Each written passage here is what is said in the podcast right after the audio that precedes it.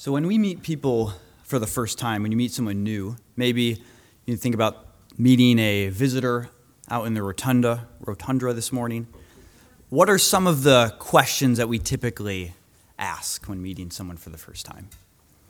We say, What's your name? Where are you from? What do you do? These sort of basic, standard sort of questions we all know to ask that help us get acquainted with someone, who they are. And likewise, the gospel accounts, Matthew, Mark, Luke, and John, open up by answering some of those same basic questions for us. Who is this Jesus? Where has he come from? What is he here to do? Makes me think something like um, your favorite prequel to one of your superhero, uh, uh, one of the superheroes you like, their, their origin story. Okay, I had to ask our, our uh, resident superhero expert, which of course is Sam Park, about these things to make sure I had my facts straight.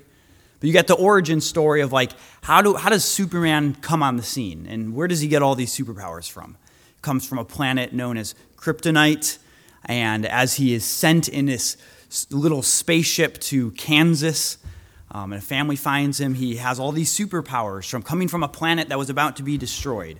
Or I remember watching Superman growing up, and there are different iterations of, of kind of the origin story of Superman. But you kind of wonder if you just plop into the narrative, you're like, how did this guy get spider webs coming out of his wrists and have spidey sense and all that? Well, he was doing an internship at a lab, and he was bitten by a radioactive spider that, of course, injected him with these superpowers. Without the origin story, you don't exactly know, you know, where are these people coming from? Why are they doing what they're doing? How did they get the powers they had? What makes them a superhero? And so the Gospels likewise open up by providing us what you might think of as Jesus' origin story. So, with Mark, we begin with the ministry of John the, Baptist, who helps us understand Jesus' ministry in light of uh, Isaiah, the fulfillment of J- uh, Isaiah's um, of coming restoration of Israel. Or with Matthew and Luke, we get the birth narrative, the story of how Jesus is born, that help us clue us into to who Jesus is and what his mission is all about. But unlike Matthew, Mark, and Luke, which begin with Jesus' earthly life and his earthly ministry, going no further back essentially than his birth. In the Gospel of John, John goes even farther back. He goes back beyond history and even time itself.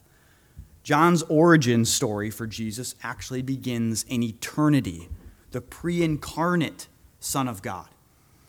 And so it's because of this that it's no surprise then that John 1 1 through 18, the passage that Matthew just read for us, that it contains one of the richest, if not the richest, theological descriptions of Christ in all of the scriptures. And so for the next four weeks, we will be in our series on Advent. Okay, Advent is uh, a, word that simply means coming. The coming of Christ is what it refers to.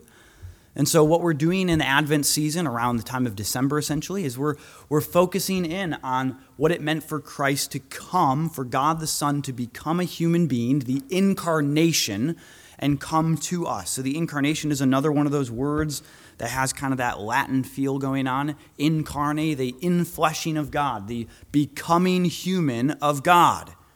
That God the Son became a human being, Jesus Christ of Nazareth. And that's what we're celebrating at Christmas. Um, and that's what we're looking at over these next four weeks. So, what we're going to be doing for the next four weeks is we're going to be parking out in John chapter 1, verses 1 through 18. And we're going to look at four of the major themes that sort of construct the message of this section. And so, we're this morning going to look at the designation of God the Son being called the Word. That's our focus for this morning is what does it mean? First of all, we're going to kind of take this in two steps. First of all, what does it mean for Jesus to be called the Word, for God the Son to be designated as the Word? What is John trying to tell us by doing that? And then, second of all, how do we respond to Christ as the Word? How do we respond to this reality of God the Son as the very Word of God? All right, and so we can break down we can break down the meaning of, uh, of this this way. We can say that the incarnate Jesus is God's saving revelation. We're going to break that down into three parts as we unpack the idea of what does it mean for Jesus to be called the Word. We're going to break that down into those three very words that the incarnate Jesus is God's saving revelation. God's saving revelation. We'll look at each three of those words that will help us understand. The first we'll look at is God's revelation, that it's God's revelation. We see that part of what John is doing by describing Jesus as the Word is actually identifying him with God himself. That Jesus is presented as God. He shares the essence, the attributes, the nature of what it means to be God. We see that he's eternal. So look with me in verse 1. It begins, In the beginning was the Word. And that, of course, is alluding to when else have we seen that language in the beginning that alludes to Genesis 1, right? The creation account. That which precedes creation. But not only so, but in verse 2, when he sort of repeats this language, he adds this piece that, that he was in the beginning with God. In other words, not merely creation, not merely that he goes back to the moment of creation, but that there's an eternal nature to him. He's with God, the eternal God. So he himself is eternal, the attribute that belongs to God alone. He's with God. We also see that the word is described as an agent of creation, as the creator, the one through whom creation was created. So, as I already mentioned, we have these allusions to the creation account in Genesis 1, right? You have in the beginning. And how does Genesis open? In the beginning, God created the heavens and the earth. And so, John is intentionally using that language to, to conjure up the creation account from Genesis 1, to cause us, cause our mind to go back to Genesis 1 and recall creation. Also, he, by being called the Word, what does that sort of allude to us? What does that conjure up for us? Well, as you remember in the creation count of Genesis 1, how does God do his act of creation? How does God create? We see in Genesis 1 that it happens by God's word, that God simply speaks things into, his exi- into existence. God merely wills that things exist. He speaks their existence and they exist, and it happens. And God said, let there be light, for example. And so, by designating Jesus as the Word, John is telling us he was the Word. He was that agent of creation through whom God created the world. God the Father created the world through the Son as the Holy Spirit was hovering over the waters. We have a Trinitarian creator, a Trinitarian creation. Verse 3 makes it explicit that he is the creator. All things were made through him, through the word. And just in case you missed that point, without him was not anything made that was made. There was nothing made that was made except that he made it. In other words, if you were to make a diagram of, on the one side, you have creator, the things, the, the, the one who makes the creation, the one that precedes creation, the one that doesn't have a beginning, but gives beginning to everything else. And over on the other side, you have creation, the things that come into existence at some point, the things that are made, the things that, the things that don't have existence as, their, as a, an, an inherent property within themselves. They have to be brought into existence. You have creator and you have creation. You're going to put the word, you're going to put Jesus on this side of that equation. He's the creator. He is not the first creation that then creates everything else, but literally everything was created through him. He himself is not part of the things that were created. He is the creator. In other words, he is God, a prerogative that belongs to God alone. Only God is the creator. To create is to be God. And so we see that um, we get the sort of beginning ingredients for what eventually became the church's articulation of the doctrine of the Trinity. So if you look at verse 1 with me, in the beginning was the Word, and the Word was with God. And so there's a, a sense in which we can distinguish the Word from God. We can make a distinction that the Word is with Him. There's that relationship, there's a coexistence. And yet, he goes on to say, and the Word was God. He is God. What it means to be God, the Word is all of that and nothing less. The, the, the, the, language that the early church used was consubstantial. He had all the substance of what it means to be God. He is the same as God. He is God. He's to be identified with God, and yet he can be distinguished from God. Not separated from God, but distinguished persons within God. And this again, this is the this is the ingredients that eventually became the articulation of the doctrine of the Trinity, that God is one in essence, one substance Whatever it is to be God, there is only one of, of Him, of that, and yet we can see a distinction of persons who share those divine attributes. And this idea of speech is an apt um, symbol for the Trinity. On the one hand, it, it, conveys the unity of the Trinity, that there's only one God. That is, as, as someone speaks, as they give a word, that is, that is not someone else's thoughts, that is, that is their thoughts. There's a unity between the, the, the speaker and their spoken word.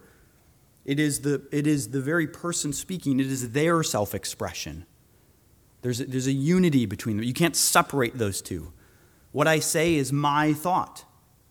And yet we can distinguish, nonetheless, between the speech and the speaker.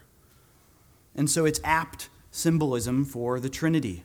Likewise, in Hebrews 1, verse 3, we see that Jesus, God the Son, is called the radiance of the glory of God. That is the glory of God. He's the radiance. He proceeds, as, as the word is a self expression of God. So, Jesus, in another metaphor, can be called the radiance of that glory, proceeding from the very essence of God. And so, what's the point here? As John describes the word as God, this means that the Word can be a revelation of God because He Himself is God. And so when the Word eventually shows up on the scene in the incarnate Christ, it's a revelation of none, none other than God Himself, which brings us to the second point that the incarnate Jesus is God's saving revelation. Now let's focus on that word revelation. This is God saving revelation. As we've already said, by calling Jesus the Word, by calling God the Son the Word here, that is a way of describing God's self communication. That when we speak, we share our thoughts, we communicate, we express ourselves, we reveal our thoughts to others. And so, by calling Jesus the Word, God the Son the Word, John is cluing us into the fact that he is the very self communication of God.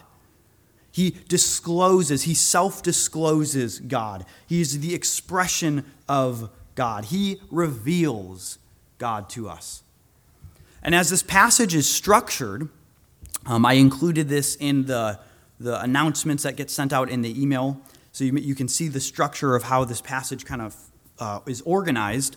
It, it, forms kind of this, this beginning and end sandwich sort of thing called a chiasm. But at the beginning and the end, they communicate a similar thought. And if you go down to the very end of this passage in verse 18, this is how he closes. He says, No one has ever seen God. We can't see God. The only God, though, who is at the Father's side, the Son of God, that is, he has made God known. So, sort of the flip side description of Jesus being called the Word, the self expression of God, is then you come down to 18, and John tells us this incarnate Christ makes God known. How? Because he himself is God. And so get this. What John is telling us here is that the incarnation is God's revelation. It is the revelation of God. Again, incarnation is this, just this fancy term that means God becoming flesh. That is Jesus Christ. God became a human being in the person of Jesus Christ. And when God did that, Jesus Christ, the incarnate one, is in himself a revelation of God. That when we look at Christ, when we look at Jesus, we are seeing God. Verse 14, and the Word became flesh, became a human being, the incarnation, and he dwelt among us. And notice then what it says. As a result of these things, as a result of the Word becoming flesh, we've seen his glory. the glory as the only Son from the Father. On account of the incarnation, on account of God becoming a human being, we can look at the human being Jesus, and in him we see the very glory of God, because he himself is God. The incarnation among all other among all the wonderful things that it does for our salvation one of the things it does is it shows us who god is. We see god in jesus because he himself is god as john 14 9 said when jesus was speaking to one of his disciples philip he said whoever has seen me has seen the father whoever has seen me has seen the father and not only is Jesus God's revelation, not only is the incarnate Christ God's revelation, a revelation of God, but it's the ultimate revelation of God. It's the high point, it's where everything else was leading up to. So, Hebrews 1 again, as we read earlier, but if we go back to verses 1 through 2 there, Hebrews 1 1 through 2, it says, Long ago, at many times and in many ways, God spoke to our fathers by the prophets. God has revealed himself along the way, along the history of redemption, across the Old Testament. But now, in these last days, in the final days, God has spoken to us by his Son, whom he appointed the heir of all things, through whom also he created the world. That he is God's revelation, not now merely in words, the words of the prophets, but revelation in a person and all of those words, all of those prior points of revelation, all of general revelation, revelation of God that we see in creation, it all is pointing to Jesus. He is the center of revelation. The Old Testament, all of it is pointing forward to Christ, and the New Testament, everything after Jesus, is simply reflecting back and commenting on Christ. He is the pinnacle, the ultimate expression of God, God's highest form of revelation. He reveals God. And then lastly, as we said, the incarnate Jesus is God's saving revelation. I want to focus on focusing on that word saving. He is God's saving revelation. And so, as we mentioned before, John is alluding to and con- deliberately conjuring up creation language, right? In this passage, he's causing our mind to think about the creation account again. And by reinvoking the creation account, John seems to be suggesting and raising our expectations for maybe a new creation.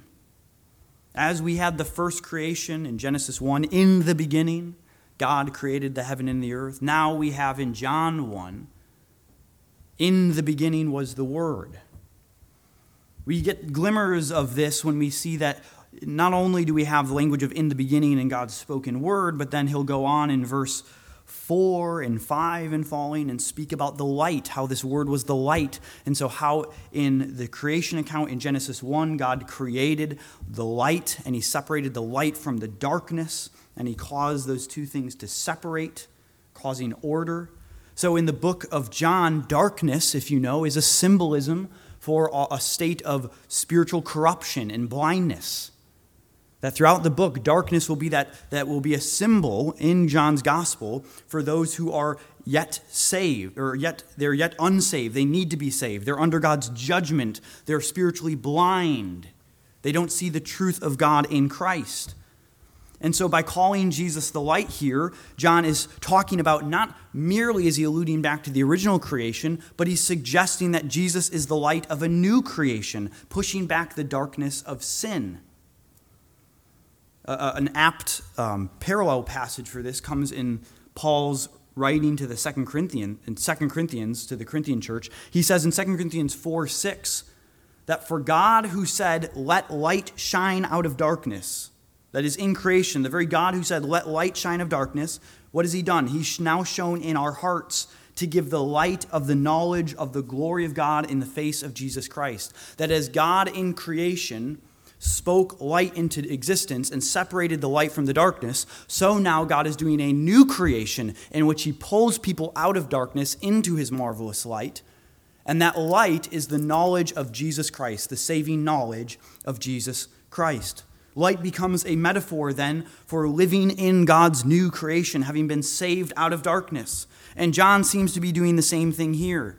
By conjuring up creation language, he is saying, Get ready for a new creation. Jesus is the light who brings us out of darkness. We see this elsewhere in John, even in this passage, where by, by the time we get to verses 12 and 13, he's going to talk about how we are going to be reborn. That's new creation language, right? We've been born once, but now we need to be born again. We need to be made new. We are going to become the children of God who are born not of blood, nor of the will of the flesh, nor of the will of man, but of God. As we eventually see in chapter 3 when Nicodemus comes to Jesus, and Jesus says, If anyone is going to see the kingdom, he must be born again. And John, the Gospel of John, loves to talk about eternal life, that those who believe, even as the famous, you know, John 3:16, all who believe will experience eternal life. That is new creation reality to be made new, to have eternal life once again, to be resurrected in Jesus, not only in the future physically, but even now spiritually. And so the very same word who, who, who, through whom God made the first creation, the agent of the first creation, now that very same word is God's agent for a new creation, for a second creation. A little bit of a commercial for Athanasius' On the Incarnation, which is this month's book of the month. Athanasius says it this way He says, The renewal of creation has been wrought, it's been achieved, in other words, by the very same word who made it in the beginning. There is thus no inconsistency between creation and salvation, for the one Father has employed the same agent, God the Son, for both works, affecting the salvation, bringing about the salvation of the word, world, sorry, through the same word who made it in the beginning. It makes sense. It's fitting, in other words, that the very one who made the first creation would now renew and restore that creation. And so the point being this that, that this divine revelation, we talked about Christ, the incarnate one, as God's revelation, this revelation aims at salvation. It is God's saving revelation. It is aiming at a new creation, at the renewal of ourselves and the rest of this world. And so, in short, the incarnate Jesus is God's saving revelation. Now, how do we respond to that?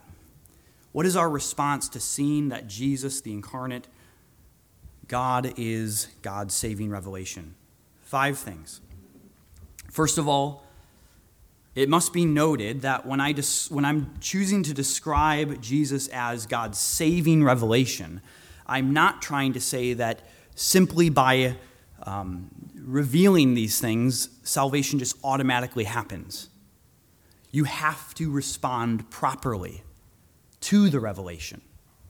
So, as we talked about the structure and how it kind of, of this passage, how it kind of makes a sandwich, and the very center of this passage, which shows us that this is the heart of the passage, we get verses 10 through 13. We get a contrast between those who reject this revelation and those who receive this revelation. So, in other words, Jesus showing up as a saving revelation of God doesn't just automatically make us all saved. It depends on how we respond to that revelation, which aims to save us. So, on the one hand, we have those who reject the revelation. Verse 10 He was in the world, and the world was made through him, and yet that world didn't know him. He came to his own people, and his own people did not receive him. So, on the one hand, you have those who don't receive him, those who don't know him, those who are in darkness and they're blind to him. But, then we get this, this contrast in verse 12. But, what about those who respond differently? To all who did receive him, that is, those who believed in his name, those who trust in him for salvation. He gave them the right to become the very children of God who are born. What, is what, is this, what does it mean to be a child of God? Well, this is, we're not talking about a physical birth here. They're born not of blood, nor of the will of the flesh, nor of the will of man, but of God. And so the first way we respond to Jesus as the Word, as God's Word, is by believing in Him, is by trusting in Him for our salvation. There's a lot of people who are searching in this world for, for truth and for meaning. There's a lot of um, just angst right now where we're all trying to figure things out. We're questioning everything. We're trying to find a path that we think makes sense of life. We're looking for our own definition of truth and how we can find meaning to our lives. But if we attend to what God actually says, his definition of truth, the one who owns us, what he says is, is, is the meaning of this world and the meaning of our life, we find that at the center of it is our need for a Savior. The pinnacle expression, a pinnacle form of God's revelation, his highest form of revelation, when he speaks to us, he delivers his message to us, it comes in the form of a Savior. We have to understand reality. We have to understand our life the purpose of our life was, was ultimately, we have to understand that ultimately under Jesus, as those who are created to worship and serve God, as those who haven't done that, but need to be redeemed by his Son. And so we need to, be, first response is that we have to believe in Jesus for our salvation. We have to trust in him, not trusting in anything that we can do, not the, the will of the flesh nor the will of man, but trusting solely in God. And there are a lot of people who are, who are exploring different paths. There's this idea that there may be, maybe there's multiple pathways to God in every different religion, or kind of you form your own pathway of what you think makes most sense to you. We'll all find our paths to God, our, our paths of kind of salvation, ways to find um, just satisfaction in life, or relief from suffering, or what have you. But the Gospel of John comes in here. God's word tells us that we actually, it's not multiple pathways to God, but we have the pathway to God through Jesus. Jesus is the way, the truth, and the life. And it's through Jesus that we come to know God. He is the revelation of God. It's through Him that we can know God. And so the first response is to believe in Him, it's to trust in Christ the incarnate word for our salvation, to believe the revelation that God has spoken in him. The second one is to recognize that there is no neutrality in this decision. You can't sit on the fence, in other words. Okay, so um, sometimes I see people, I don't know if people still do this, but for a while there would always be these debates on social media among my friends about who is better, Michael Jordan or, or LeBron James, right? You get all these heated debates about Michael Jordan versus LeBron James. And I'm sorry if you care a lot about that, but I don't. And I've always wondered, like, why do so many people care so much about this? Like, does it matter which one's better? They're both great, right? You don't have to have an opinion about who's better. Michael, like, it doesn't matter. You don't have to be, people get so worked up about these sort of things. It doesn't matter. Like, who cares? Or if you want to have a debate of what's better, Popeyes or Chick fil A, which I think on a good day it's probably Popeyes. Sorry, I know I'm still evangelical, but I think it's Popeyes. Okay? I like Chick fil A too, though. But it doesn't matter. Like, it's just fast food, it's just chicken sandwiches. Just chicken sandwiches. Okay? But here's the thing that's not the way we can approach God's centermost revelation of Himself. You don't have, there's nothing more important than that. All of God's revelation is important and of course, his centermost revelation, the person of Jesus Christ who comes to save us. That's not something that you can just be like, ah, it's not that important. I don't have an opinion on that. There's no riding the fence. To ride the fence and not have a decision about Jesus is to make a decision against Jesus. It's to make a decision not to trust in Jesus. You can't punt, especially when John says that Christ has come to save us, not to condemn the world, but those who don't believe are condemned already. You're not neutral before God. In your sin, you're condemned already. You are born in need of a Savior, and He is born to be that Savior. The third thing is this that if God is the creator of this world, you cannot accurately understand it apart from God and what He says about it. Okay, I'm forming an argument here, so track with me, okay? If God is the creator of this world, which the Bible says he is, and we believe that he is, you cannot accurately understand this world or yourself as part of that creation. You are part of that creation. You can't even understand yourself, why you're here, why you exist, what the meaning of your life is. You cannot understand any of that properly if you reject what he says about it, if you ignore what he says, his revelation, in other words. I think about this even yesterday. I was I can't remember what it was, but I remember dealing with one of my kids and trying to explain some basic thing to them about, you know, if you do this, this is going to be a lot easier and this is going to be good for you. Um, probably like how they wash their hands or something simple like that. And they were throwing a fit because they wanted to do it their way, right? And I'm in my head, I'm like, this is what we do all the time. Like, God has created the world a certain way, there's an order to it, there, there's His law, there's the reason we exist, and we want to think that we know better and we're going to go do our own thing, right? Okay, we can't, we can try to do it, but we're going to get, we're going to get ourselves in a, in a big mess. It's not going to go well. It's going to lead to suffering and pain and ultimately God's judgment. So that's true generally. That, that we can't understand the world, we can't understand our own lives, our own purpose for existence by ignoring the one who made all these things.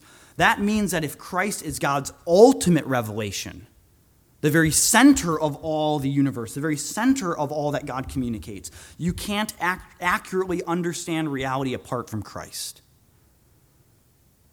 And again, folks in our world are, are rightfully searching for truth, they're searching for meaning. Think about different like ebbs and flows of society. I think that's a really strong one right now, is that there's a lot of people, sort of our, our non believing neighbors, who are, they just feel a deep angst to try to find meaning, to try to find truth the, the, the, mores of our society have kind of broken down those structures that leaves you kind of feeling hanging like what's the purpose of this life you feel a, a, you feel a strong current towards nihilism. Like there is no meaning, and yet we want to create something because who wants to go that route? So we want to define our own meaning then. We want to define our own morality. We want to be able to say what is right and wrong, just like Adam and Eve in the garden, who go to the tree of, of, of good and evil to say, we'll decide what we think is good and evil. And so we continue to sin out the same way that Adam and Eve did. We want to define things for ourselves. But if Jesus is the center of reality and the center of how God defines reality, the ultimate revelation of God, we have to give up our autonomy. We have to give up being the rulers of ourselves, and we have to submit to God's revelation. In what is true, in what is good, in what is right, we look to Him and not our own opinion. And the other thing is that this is actually a beautiful gift from God because we can now rest from the search. You think about what it would be like to grow up today where so many kids are being told that they have to basically define who they are. They have to define their identity. That is absolutely that is that is not something we were made to bear. The weight of having to define your very purpose and your identity was not something we were created to bear. We think in our society that that's freeing that that's liberating for someone to do that. That's crushing. There's a rest in being able to say, I don't define myself. I look to God and He defines me. And I rest at His feet and listen to what He says. I don't have to be the one who comes up with all the answers, who has to figure out truth and meaning, because I can look to Him. And then, fourthly, I think we respond to Jesus as God's revelation, as God's word in our own mission as a church. That if this is true, that Jesus is God's revelation for a world in darkness, we ought to share this saving message with them. We ought to be eager to share the saving message of Christ with them. That we have not our own message, but God's revelation. God has spoken in the person of Christ, and we are now, as Paul says in 2 Corinthians 5, we have been made ambassadors to share that message with others. That is an awesome privilege. But also then recalling the fact that the world is in darkness, the world is in misery. The world, this is us apart from God's grace, so we don't say this to the disdain of others, but the fact that apart from Christ, we are blind. We are searching for meaning, and we're lost in doing so. And we have the ability to share God's saving revelation with our neighbors. And then, fifthly, get to know Jesus. If Jesus is God's ultimate revelation, get to know him. Study him in the Gospels. Read all of Scripture as pointing to Jesus, but also spend time in the Gospels, like I said. Look at the actual point where we see the life of Jesus and spend time reading Matthew, Mark, Luke, and John and learning about the character of our Savior. Jesus is where we are most fully shown the very nature of our God. This is where we see, as we saw even in the Exodus, when God reveals himself to Moses. God shows Moses. He says, This, this is who I am. He says, The Lord passed before Moses and proclaimed to Moses this The Lord, the Lord, a God merciful and gracious, slow to anger, and abounding in steadfast love and faithfulness, keeping steadfast love for thousands, forgiving iniquity and transgression and sin but who by no means will clear the guilty and leave them unpunished. And we see in Jesus this very character of, character of God come to full expression. As we read in the Gospel of Counts, we see who he is. Maybe if you, if you haven't picked up the, the, one of our free copies of Dane Ortlund's Gentle and Lowly, the subtitle is something along the lines of like Christ's heart for sinners and sufferers. That would also be a great tool into just looking to who Jesus is the ultimate revelation of God and thereby learning who God is as you see the heart and experience the heart of Jesus. As we move and anticipate heading into the Lord's Supper, then, if in Jesus we have this, this, this most fully, uh, ex, the, the fullest expression of God's revelation, we also then see that in the Gospel of John, one, one of the central aims of Jesus' mission was to glorify God by revealing God in himself. And by the end of the gospel, Jesus says that he does this primarily how? In the cross. The cross is, the, is, is, is his glorification, he says, and it's the point at which he glorifies the Father. The cross, in other words, the very glory that we see in Jesus, as, as, as John 1.14 says, that in him we've seen the glory, the glory as the only, as of the only begotten Son from the Father. The point where we, where we see that glory the most is actually in the cross. That's where we see the character of God more than anywhere else. John 12, 23 says, And Jesus answered them, The hour has come for the Son of Man to be glorified.